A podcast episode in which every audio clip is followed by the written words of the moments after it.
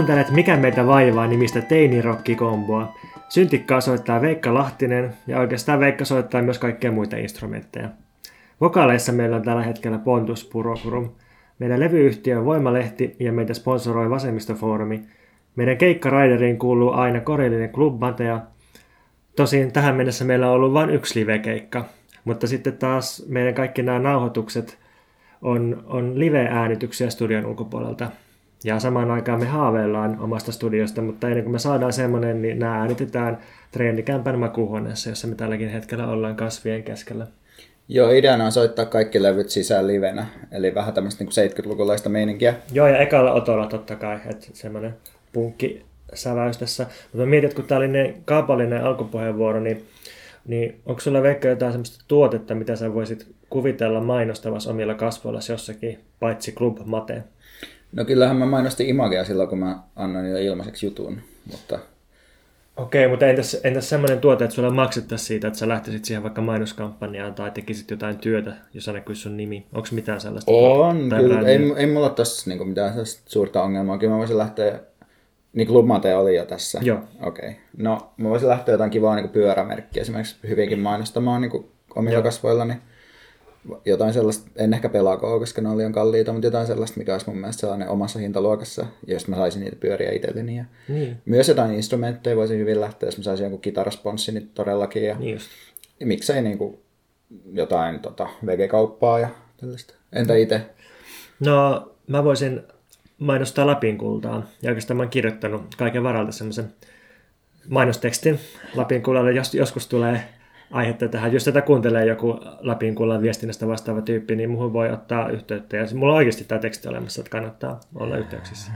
Silloin kun mä olin ehkä sillä 12 tai 11 ja vähän aikaa oli pakko olla kiinnostunut autoista, koska se oli se tapa, millä pääsi mun kuudennen luokan sosiaaliseen yhteisöön.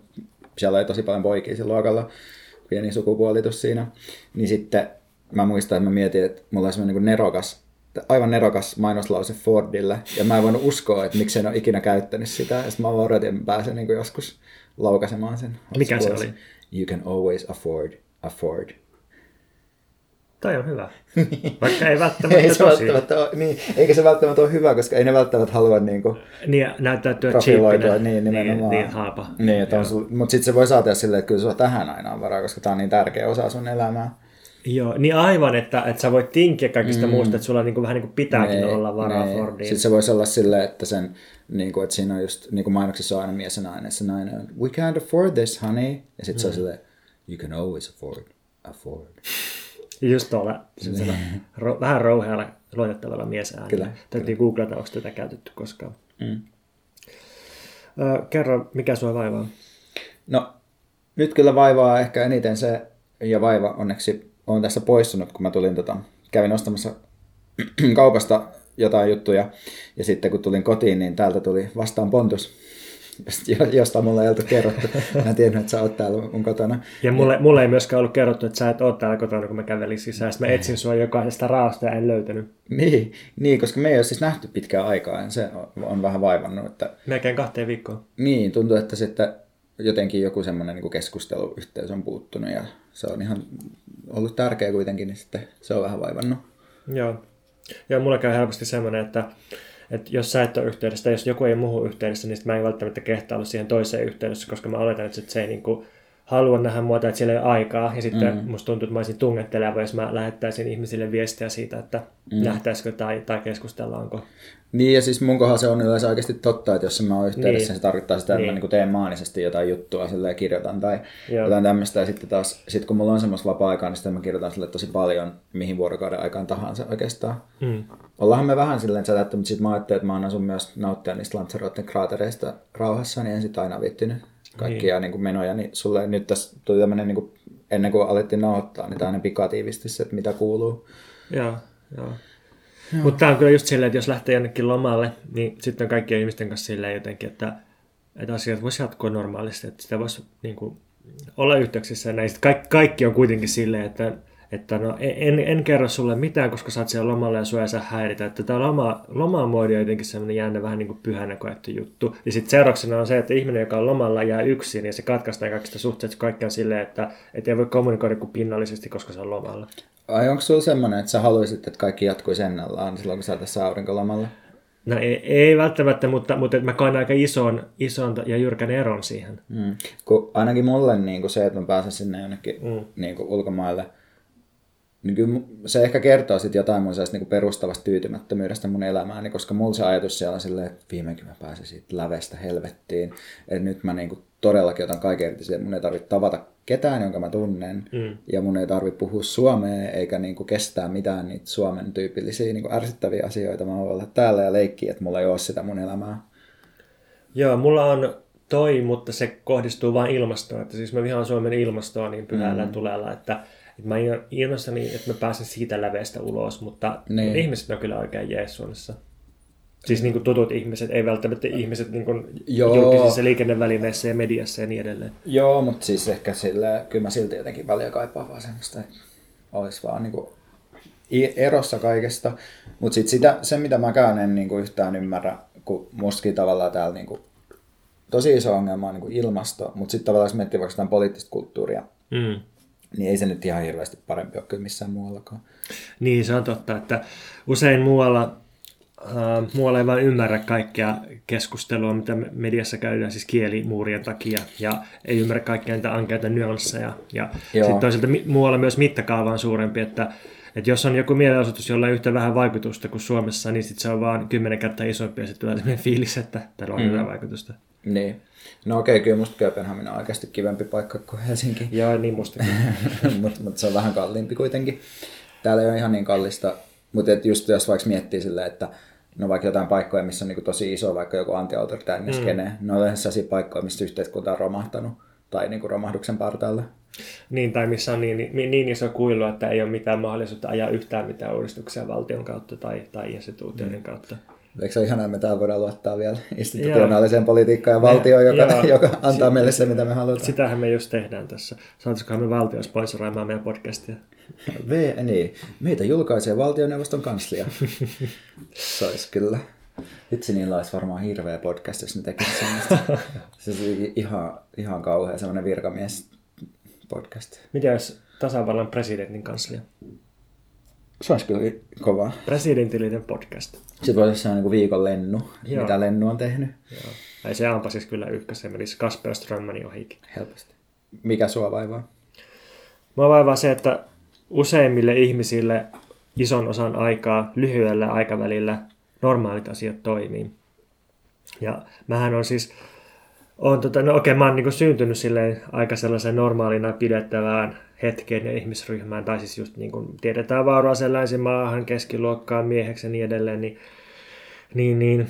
Okei, on syntynyt silleen norma, niin kuin norma, normina pidettyä lähtökohtaan, mutta, mutta niin kuin sen jälkeen musta tuntuu, että mä omilla valinnoilla yrittänyt jotenkin vältellä normaalina pidettyjä asioita, että kiertänyt kaukaa kaikki rippikoulut ja protuoleirit ja asevelvollisuudet ja avioliitot ja omistusasunnot ja palkkatyöt ja vakaan mielenterveyden ja kaikki, kaikki tällaiset. Eikö niin kuin, se ole oikeasti se uusi normaali? se on totta kyllä, joo. joo normit menee nurin, noriin niin kuin monilla tavoilla nykyään, eikä voi sanoa aina, että mikään normi. Mutta joo, ja sitten sit mä oon ajatellut, että, että tota, että mulle niin kuin ei toimi tai että, että, että monet tällaiset ns. normaalit instituutiot, niistä seuraa hirveästi pahoinvointi ihmisille. Että just on nähnyt, miten niin kuin ihmiset rikkoutuu töissä tai, tai tota, sitten, sitten tota, miten, miten tota, miespuoliset kaverit hajoilee hajoilee armeijassa tai hajoilee edessä olevan asepalveluksen kanssa ja hakee lykkäystä ja on hirveät stressit siitä ja niin edelleen. Mä jotenkin ajatellut, että elämä on oikeastaan helpompaa tällaisten normaalien instituutioiden ulkopuolella.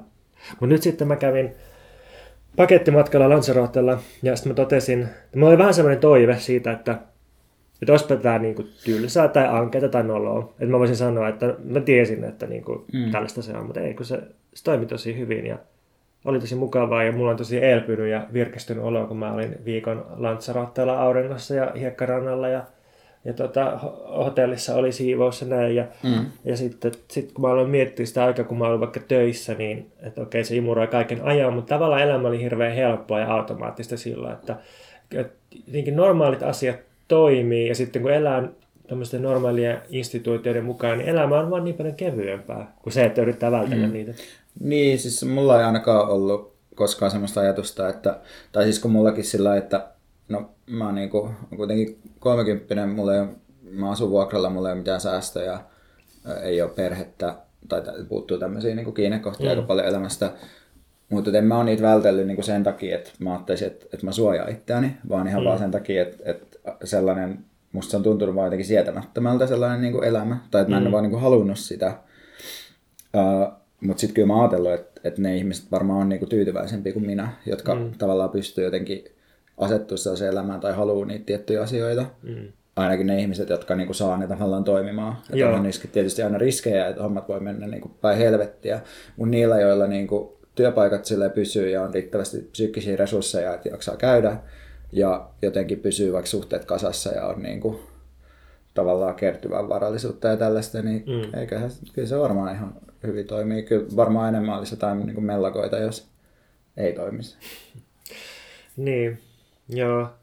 Niin, mitä vanhemmaksi tulee, niin sitä enemmän sitä jotenkin miettii, että, tai en mä oon niin alkanut haluta normeja tai normaalia elämää niin sanotusti, mutta, mutta kyllähän se huomaa selkeämmin, että, että jos elää normien mukaan, niin sitten poistuu semmoinen tietty stressi ja psyykkinen kuormitus ja semmoinen, semmoinen perustelutaakka siitä. Siis, että jos, jos sulla on työpaikka, niin sun ei tarvitse selitellä sukulaisille, että mitä sä teet, tai mm. niin kuin, että joo, etin koko ajan töitä mm. tai jotain tällaista, vaan niin sitten on kevyempää, että sulla on joku niin kuin määrätty paikka jossain, mm. ja ja, ja niin edelleen. Ja, ja sitten toisaalta, jos niin kuin seuraa semmoisia perinteisiä instituutioita, että jos niin käy rippikouluun, niin sitten sit saa niin kuin riparia lahjoja, tai, tai jos menee No, kukaan ei, en tiedä, tuleeko ihmiset jäämään voitolle koskaan häistää, mutta jotenkin, että jos, jos niin seuraa tietyt riitit läpi, niin sitten saa niin tunnustusta ja palkintoja, mm.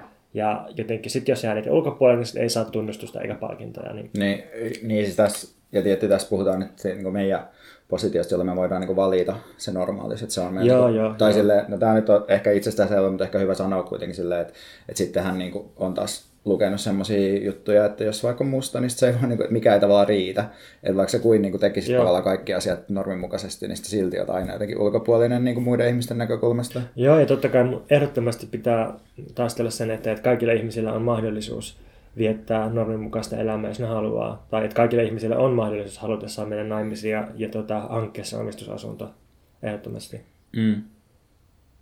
Mutta jotenkin, jotenkin se vaan jää mulle ilmaa sit se, että, että tota, tai toimiiko se todella. Tai että välillä kun käy siellä normin mm. sisällä jossain tuommoisissa asioissa, niin sitten tuntuu, että tähän voisi toimia. Ja sitten taas tulee sellainen olo, että se olisi kyllä tätä helvettiä. Ja sit, sit, mm. mä, niin kuin vaikka palkkatyön suhteen, mulla välillä on semmoinen, että, että, sehän, että olisiko se sittenkin hyvä idea olla joskus töissä ja sitten taas tulee sen, että ei, ei, ei koskaan. Niin joo, mutta just vaikka toi, niinku, toi matkustamisjuttu, mm. niin mä just mietin, että musta Lanzarote ei niinku ole oikeastaan normin mukaista, vaan se on musta enemmän sellaista niinku nostalgiamatkailua, koska se oli tavallaan tosi kova juttu joskus niinku 80-90-luvulla, mm. niinku, että et länsimaiset tai eurooppalaiset kävi siellä, ja nykyään ne käy ehkä enemmän niinku Taimaassa ja Keskiluokka käy Taimaassa ja, ja se on jäänyt... Mutta sitten Bulgaria Sunny Beach on myös niinku sit kovempi juttu, ehkä niinku, uh, matalan pitulaisten kanssa tai niiden kohdalla. Mutta siis toi Puerto del Carmen Lanzarotella, jossa mä olin, niin se oli siis brittichavien valtaama paikka, jossa oli, oli brittikaraokea ja English breakfast joka paikassa ja, ja tota, uh, urheilumatseja ja se, se täysin niin kuin työväenluokkaisten brittituristien mm. paikka, että se, se niin kuin luokka aspektin huomasi tosi voimakkaasti joo. siellä. Niin joo, niin siis varmaan se onkin noin just, että, että mä olen, että, koska mä oon itse käynyt lapsena just noissa mestoissa, mm. mutta sitten musta tuntuu, että, niinku nyt, että, että suomalaiset niinku perheet just, että on jotenkin vähän niinku hylännyt nämä, joo. nämä joo. paikat osittain ainakin. Joo, kyllä se lento oli, oli täynnä suomalaisia, mutta tota, paikan päällä oli, oli aika vähän pohjoismaisia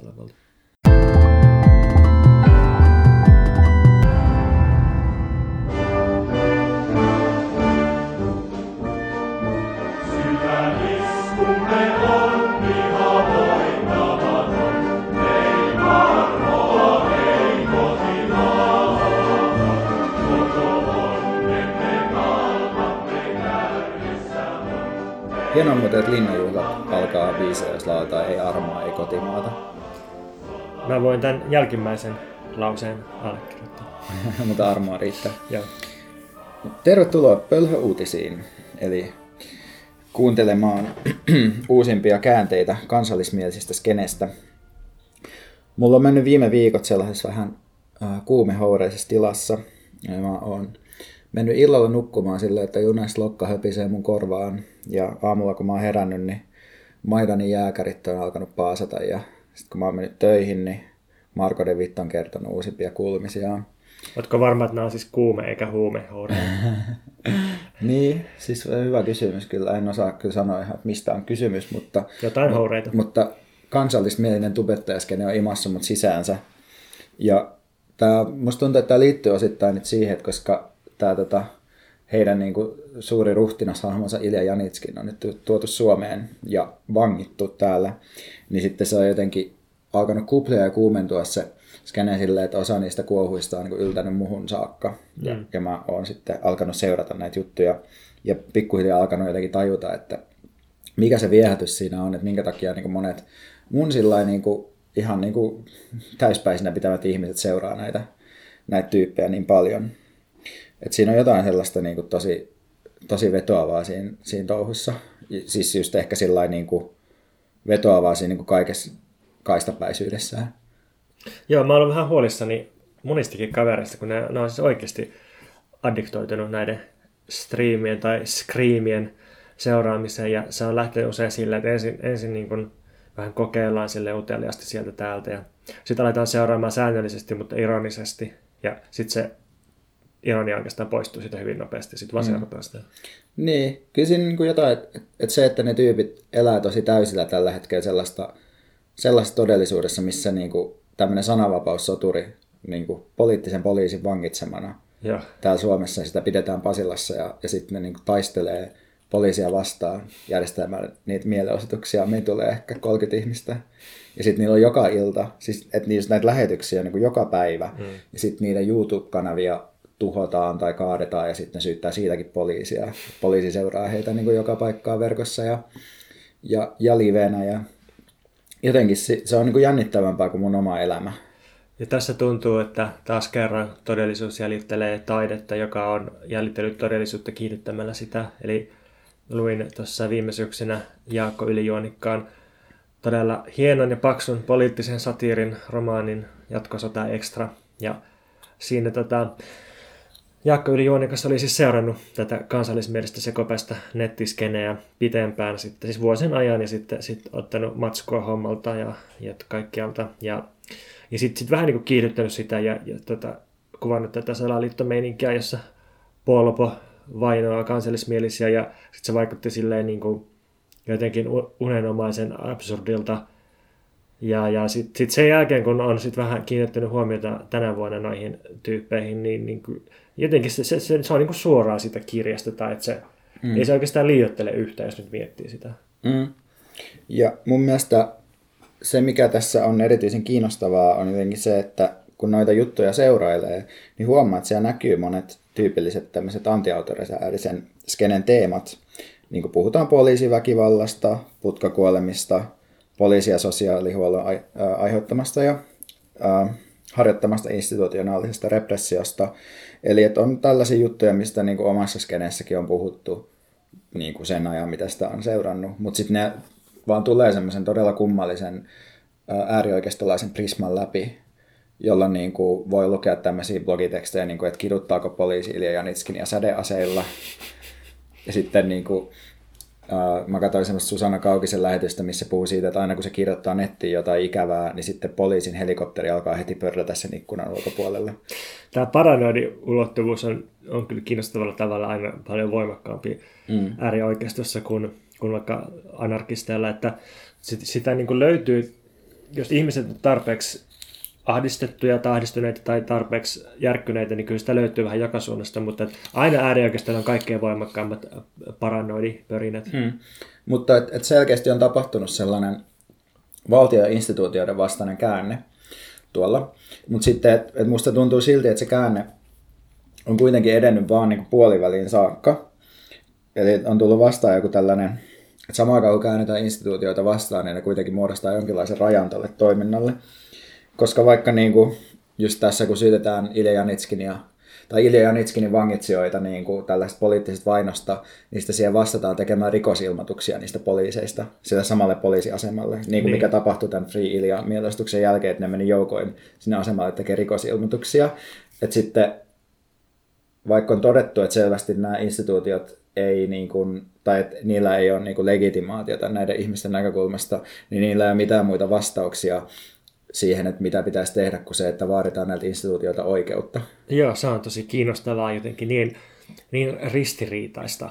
Mm. Mutta samalla siinäkin mun mielestä on ehkä jotain sellaista, mitä tunnistaa myös niin kuin, tämmöisestä niin kuin vasemmisto skeneestä jotenkin, että, että toisaalta samaan aikaan kun syytetään, että, että koko järjestelmä on niin kuin mätä ja porvarillinen, niin sitten ei ole tavallaan mitään muuta ikään kuin oikeuslähdettä tai muuta tällaista, niin kuin, mi- mihin vedota kuin se sama järjestelmä. Että kyllä, että, että samaan aikaan kun sanotaan, että, että porvarillinen valtio tekee näin ja näin, niin sitten että kyllä hyvinvointivaltio pitää huolehtia ihmisistä. Mm, mm, mm. Tai sitten se, että valitetaan, että media on epäreilyä sorsii, mutta sitten ei kyetä rakentamaan mitään autonomista mediaa tai viestimään ihmisten kanssa suoraan median ohi, mikä kuitenkin on, on ihan mahdollista, mahdollista, jos katsoo, että miten, miten toisaalta perussuomalaiset Suomessa on toiminut ja miten vaikka Jeremy Corbynin Labour on, on Briteissä toiminut, että molemmat on pystynyt ohittamaan sen niin sanotun valtamedian. Mm.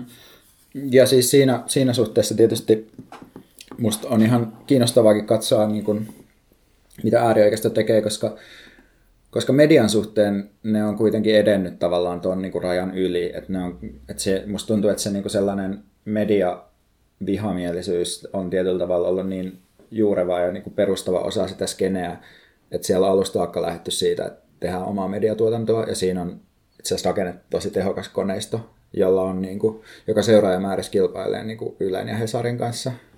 Joo, ja sitten jollain jollain tota perversillä tavalla tuntuu, että toimittajat on ihan valtavasti antanut sille itse näkyvyyttä, koska toimittajat on aina pakkomelteisen kiinnostuneita kaikesta, mikä koskee toimittajia ja mediaa. Ja mä olin aidosti kyllä yllättynyt silloin, kun mä tein tämän Emilian kanssa tuon meidän mediakriittisen kirjan, niin mä oletin, että se vähän niin kuin skipattaisi tai jotenkin ohitettaisiin olankohautuksella, mutta et ei, että just, just se, että me kirjoitetaan toimittajista niin hyökkäävästi ja aggressiivisesti, niin just se kiinnostaakin toimittajia ja ne, ne niin kuin haluaa pyöriä siinä mediakritiikissä mielellään. Niin mm. sama juttu, että vaikka tulisi aivan niin kuin sienipäistä kritiikkiä äärioikeiston suunnasta, niin, niin, se on kuitenkin mediakritiikkiä ja se kuitenkin kiinnostaa toimittajia ja toimittajat antaa sille ikään kuin tasapuolisuuden nimissä näkyvyyttä ja lisävoimaa. Mm. Mä myös miettinyt paljon sitä, että miten toi on jännästi kääntynyt vähän niin kuin semmoisen itsensä viittaavuuteen toi skene, että siinä mielessä, missä aikaisemmin puhuttiin ikään kuin maailmasta, puhuttiin maahanmuuttajista, konkreettisista maahanmuuttajista, niin nyt ne puhuu oikeastaan vain itsestään hmm. ja niin kuin itsensä kohdistuvasta sorrosta, ja sitten ne niin kuin pyörii tavallaan kokonaan siinä niin kuin valkoisessa maailmassa, vaikka tavallaan se koko homma ydin on se, että ne on rasisteja, hmm. mutta sitten ne puhuu siitä, että miten niin kuin Suomessa itse asiassa täysvalkoiset instituutiot, niin kuin vaikka just joku poliisi tai sosiaalihuolto, niin ne sortaa niin kuin näitä kansallismielisiä, hmm. ja media sortaa, että että sitten se koko maahanmuutto on jäänyt ulos tästä yhtälöstä. Ja mun mielestä tämän takia tämä on hiipuva liike, tai mm. siis, siis just, just tämä nimenomaan nämä iljantukijat ja muut, niin, niin mä en näe, että se on sellainen liike, jolla olisi jotain suurta uhkaa tai kasvavaa voimaa. Et mun mielestä tämä on vaan, tämä on vaan niin kuin merkki siitä, että se, se on, se on niin kuin palaamassa loppuun. Ja musta tuntuu, että mä oon nähnyt tämän saman dynamiikan erilaisissa liikkeissä, että jos miettii talonvaltausliikettä pääkaupunkiseudulla, sitä joka alkoi 2007, niin aluksi siinä oli iskulauseena, että tuhat sosiaalikeskusta ja ei enää tarvita koskaan. Ja sitten neljän vuoden päästä 2011, niin siinä oli jäljellä semmoinen, että, että puolustetaan yhtä todella kämäistä ja huonokuntoista taloa ja sulkeudutaan sinne ja ja sitten kaikki kommunikaatio ja mielenosoitukset koskee poliisin väkivaltaa ja poliisin tukahduttamistoimia ja jotenkin, että se käpertyy itsensä ympärille ja just, just keskittyy poliisiin. Ja siinä vaiheessa, kun liikkeet keskittyy pelkkään poliisiin, niin sitten se on yleensä kyllä loppusuora sille liikkeelle sitten, että tietty poliisitoimisto on myös mahdollista saada lisää energiaa ja virtaa, mutta se pitäisi jotenkin kanavoida ulospäin, eikä silleen niin kuin uhriutua sisäänpäin, että tässä, tässä me nyt ollaan niin kuin poliisin hakattavana mm. jossain marginaalissa. Niin, ehkä mä just olen tavallaan samaan aikaan niin sunkaan samaa mieltä. Ja sitten toisaalta niin haluan ehkä jotenkin lisätä siihen jotain, koska mäkin olen sitä mieltä, että toi ei ole uhkaa niin kuin missään sellaisessa mielessä, että se olisi nyt se, mistä niin kuin, että me siirryttäisiin kohti Hitlerin Saksaa jotenkin Marko Devitin viitottamalla tiellä. Että sille ei, ei tietysti niin kannata ajatella. Ja sitten varmaan toi on totta, että, että, että koska jos Suomessa yrittää saada ihmistä käytymään poliisia vastaan, niin tietää, että miten hyvin se yleensä onnistuu. Mm. Ei kovin hyvin. Mutta sitten että se, se puoli, mikä mun mielestä taas on onnistunut ja kiinnostavaa, on se, että että ne on niin monipuolista niin kuin se mediatuotanto, myös niin kuin käsitetuotanto, että ne tavallaan on pystynyt niin kuin saamaan aikaa jonkun sellaisen niin kuin kuitenkin aika ison, ison niin kuin näkyvän ö, ilmiön Suomessa, joka on esimerkiksi vaikuttanut siihen, että se Right to Live-protesti ei pystynyt jatkamaan Rautatien torilla, mm. vaan poliisi niin koki, että niiden pitää ajaa pois nämä molemmat. Niin tässä ne onnistu käyttää poliisia, siis äärioikeisto onnistu käyttää Kyllä. poliisia liittolaisena. Joo, ja ne, niillä on myös niinku rahankeruukanavia, mm. mikä edelleen niinku toimii, ja silleen, että et, niillä on niinku aika hyvä tapa generoida tällaisia medioita, koska eihän se MB-lehti ole silleen, niinku, että siinä on niin kevyt se rakenne, että mm. semmoisia pystyy tavallaan tekemään uusia. Että niillä on mun mielestä niinku jonkinlaista mahdollisuutta edelleen vaikuttaa siihen, että miten ihmiset ajattelee ja toimii, mm. mutta ei mm. välttämättä niinku kasvattaa poliittista liikettä. En mä usko, että niinku se niiden reformilista tulee saamaan hirveästi ääniä eduskuntavaaleissa tai mitään sellaista.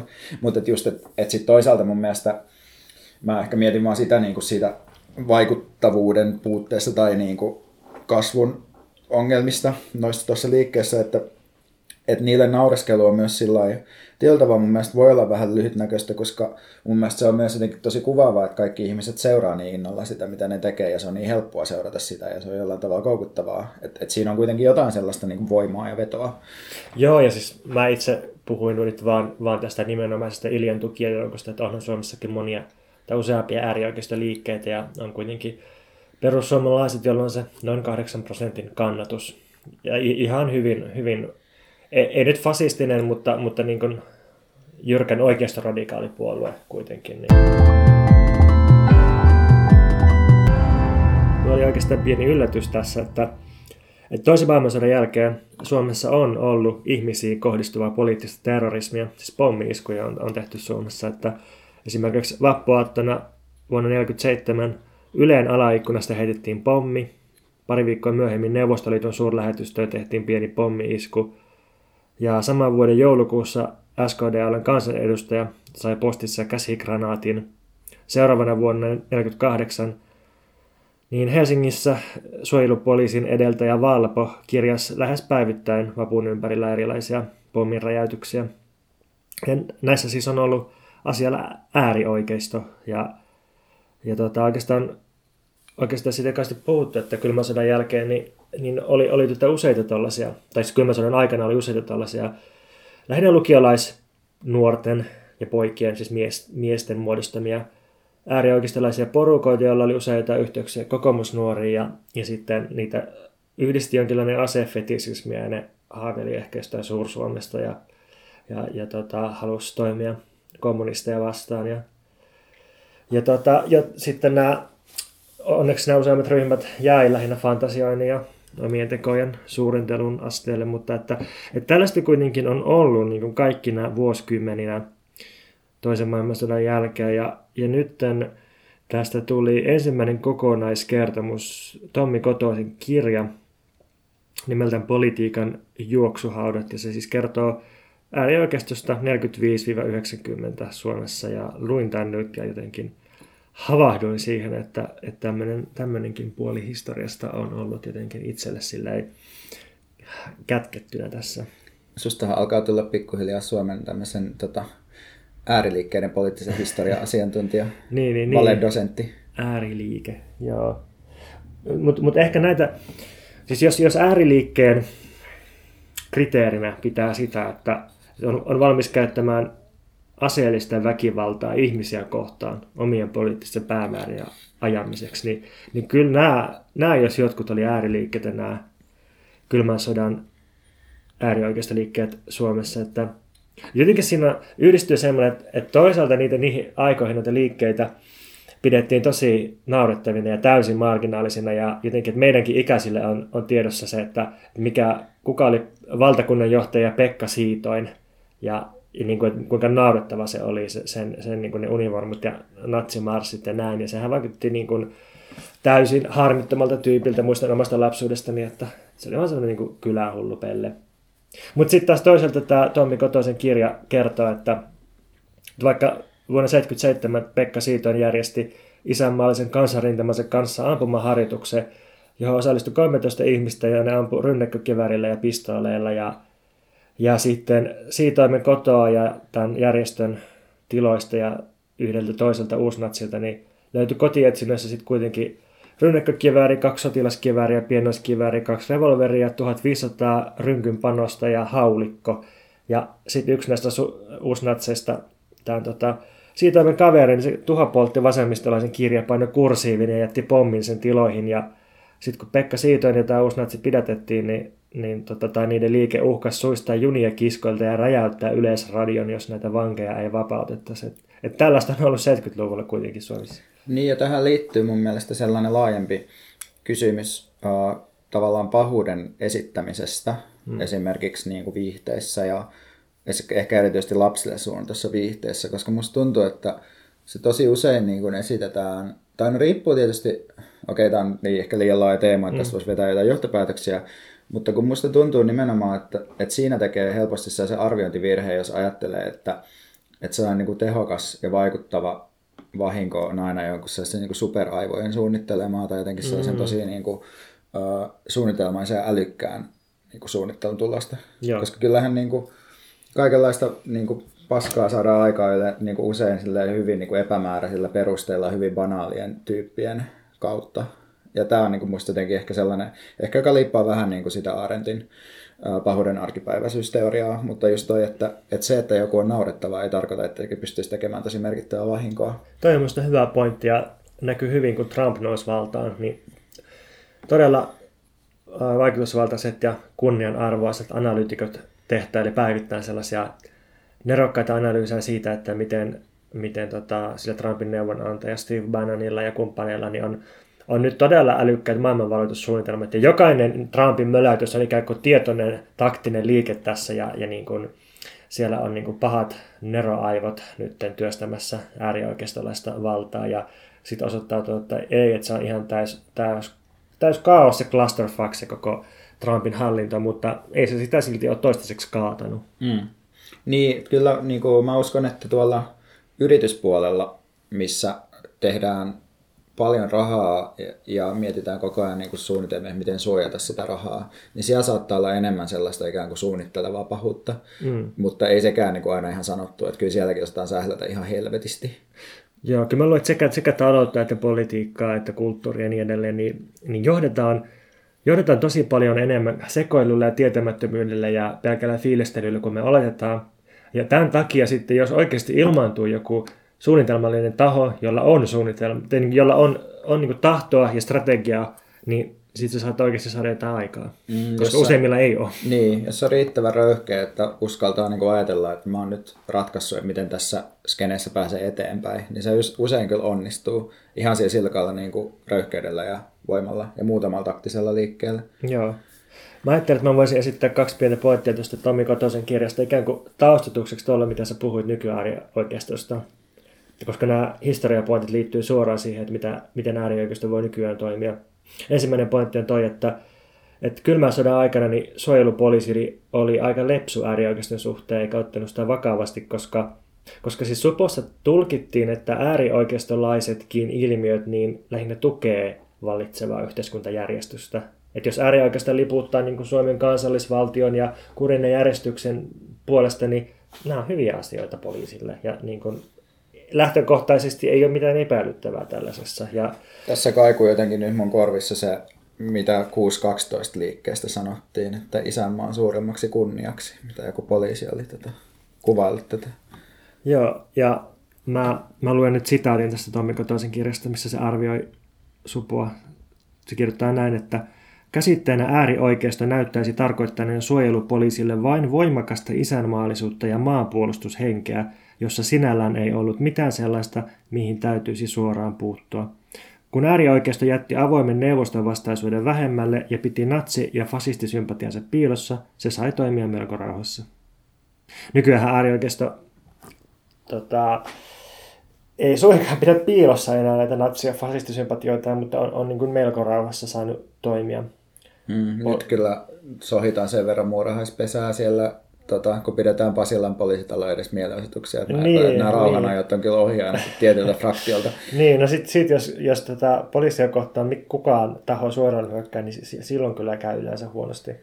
Tai, tai niin kuin, silloin mm. poliisi puuttuu. Tämän takia vastarintaliike on tainnut pysyä poissa noista gameista. Joo. No sitten sit toinen historiallinen pointti on tämä äärioikeiston kohteiden ja lähteiden siirtymä, että, että kylmän sodan aikana niin äärioikeisto ihannoi suomalaista menneisyyttä. Et, että tota, ajateltiin, että Suomessa on ollut sisällissodan aikana oikein, oikein jees äärioikeisto, ja ajateltiin, että, että 20- ja 30-luvulla on ollut hyvä äärioikeistoskene, ja ihanteena oli ehkä joku Labuan liike tai, tai IKL tai näin. Ja, ja sitten niin nykyäärioikeistohan ei enää kauheasti ole kiinnostunut tästä niin kuin jostain sisällissodasta tai, tai Lapuan liikkeestä.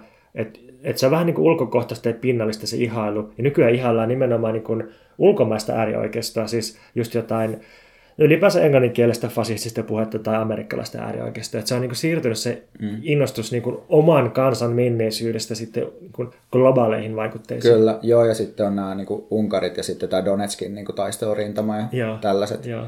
Mutta joo, se on totta, että, että, että siis tuntuu, että ne on vaan ne semmoiset muutamat historiaharrastaja-fasistit, niin kuin joku joo. Jussi Niinistö ja tämmöiset, tai niin kuin tämän henkiset tyypit, mitä kutsuttiin talvisotapojiksi tuolla Turun yliopistolla aikoinaan historiaa opiskeli, historian opiskelijoista. Joo, mm. ja, ja sitten samalla, samalla myös äärikysten viholliset on muuttunut, että, että kylmän sodan Suomi-fasistit halusi halus toimia suomalaista kommunismia ja, ja tota, Urho Kekkosta vastaan. Ja sitten sit kasarin jälkeen äärioikeisto on, on taas siirtynyt siihen, että, että viholliset onkin siirtolaisia. Että, että, että nykyään niin kun, äärioikeiston vihollisetkin on niin kuin, siirtynyt ulkomaille tai jotenkin ulkomaisia ja sitten semmoinen niin ikään kuin kotimainen joku antikommunismi, niin on, on sitäkin, mutta et se, se ei ole niin kuin ehkä se pääpointti samalla tavalla kuin se oli aikoinaan. Mm. Jos haluaisin olla tosi tendenssimäinen, niin voisi sanoa, että juuri nyt itse asiassa vihollisena nimenomaan näyttäytyy, näyttäytyy anarkistit ja kommunistit. Et esimerkiksi tämä, nämä Screamin tekijät, nämä niin kuin Janitskinin tukia äärioikeistolaiset esimerkiksi suunnittelee omaa vappumarssia nyt okay. niin kuin ensimmäistä kertaa. Juuri niin kuin sen takia, että nyt näytetään kommunisteille ja anarkisteille, kuka tätä maata oikeasti hallitsee. Oli se suora sitaatti yhdeltä videolta. Okay.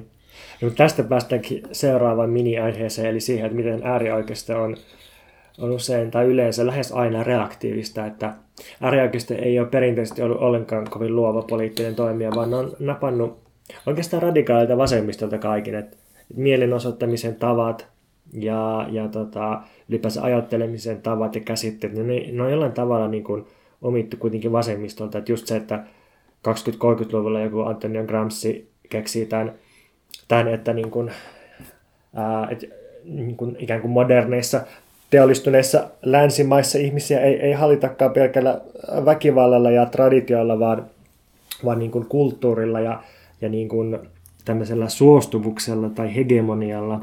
Ja, ja sitten sit tähän liittyy kaikkia, kaikkia tota identiteetin teemoja, niin, niin tota, äärioikeisto sitten myöhemmin niin kuin ikään kuin jälkijunassa luki, luki tätä niin vasemmistoteoriaa hegemoniasta ja niin kuin sillä, sillä tavalla muutti toimintansa. Ja, ja sitten sit tosiaan kaikki niin kuin se, että, että Italian syntyi, syntyi tota äärioikeistolainen talonvaltausliike, niin, niin sehän nyt totta kai oli autonomiselta vasemmistolta napattu. Ja, ja sitten Suomessa tämä käänne, että kun vuosituhanteen vaihteessa oli globalisaatio, kriittinen liike ja sitten tuli maahanmuuttokriittinen liike ja molemmat niin kuin onnistu asemoimaan suhteessa mediaan aika hyvin, niin siinäkin aika äärioikeista nappasi vasemmistolta toimintatavaa. Tudu, svenska hörnan! Den ojämlika hälsan i klassamhället. Eli epätasa-arvoinen terveys luokkayhteiskunnassa on päivän virke. Eikö sulla äsken ollut joku paljon konkreettisempi kuin Class of Döden? Joo, no sit voin mä senkin sanoa. Class of Döden. Tämä kuulostaa sitä paremmin. Luokka ja kuolema. Luokka ja kuolema, joo.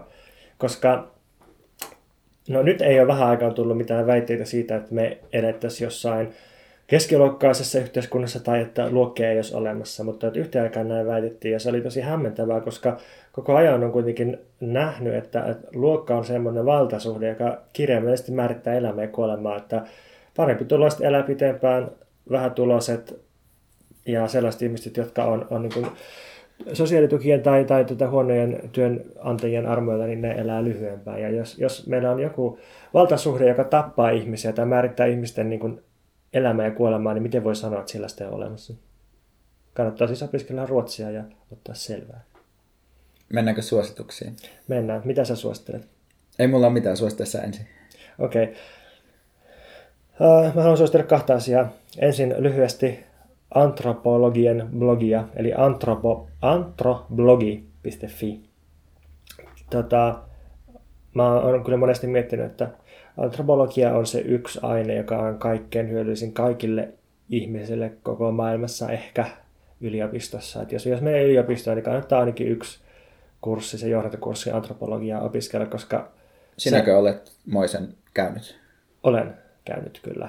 Itse varmaan parikin kurssia antropologiaa. Ja oli, oli kyllä kaikkein kiinnostavimmista päästä yliopistossa ja ne niin kuin asettaa kyllä todella, todella hyvin mittasuhteisiin kaiken, kaiken sen, mitä on kokenut tai mihin on kasvanut ja toisaalta senkin, mitä niin kuin muissa aineissa yliopistossa oppii. Ja oppii vaan sen, että miten totaalisen erilaisia ajattelu- ja toimintajärjestelmiä ihmisillä ympäri maailmaa ja miten se, että mikä on itsestään selvää tai normaalia, niin miten se täysin, täysin riippuu ajasta ja paikasta ja valtasuhteesta ja niin edelleen.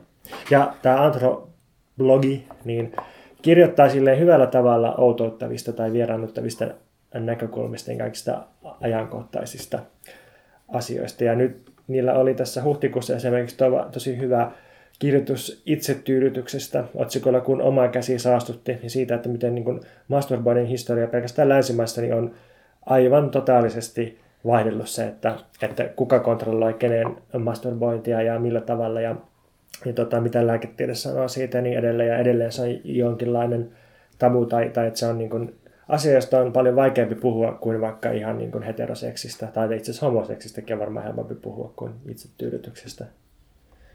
Ja tota, toinen asia, mitä mä haluaisin suositella, on, on tota, tällainen kevään hengessä tuoreesti klassikoiden lukeminen, katsominen ja kuunteleminen.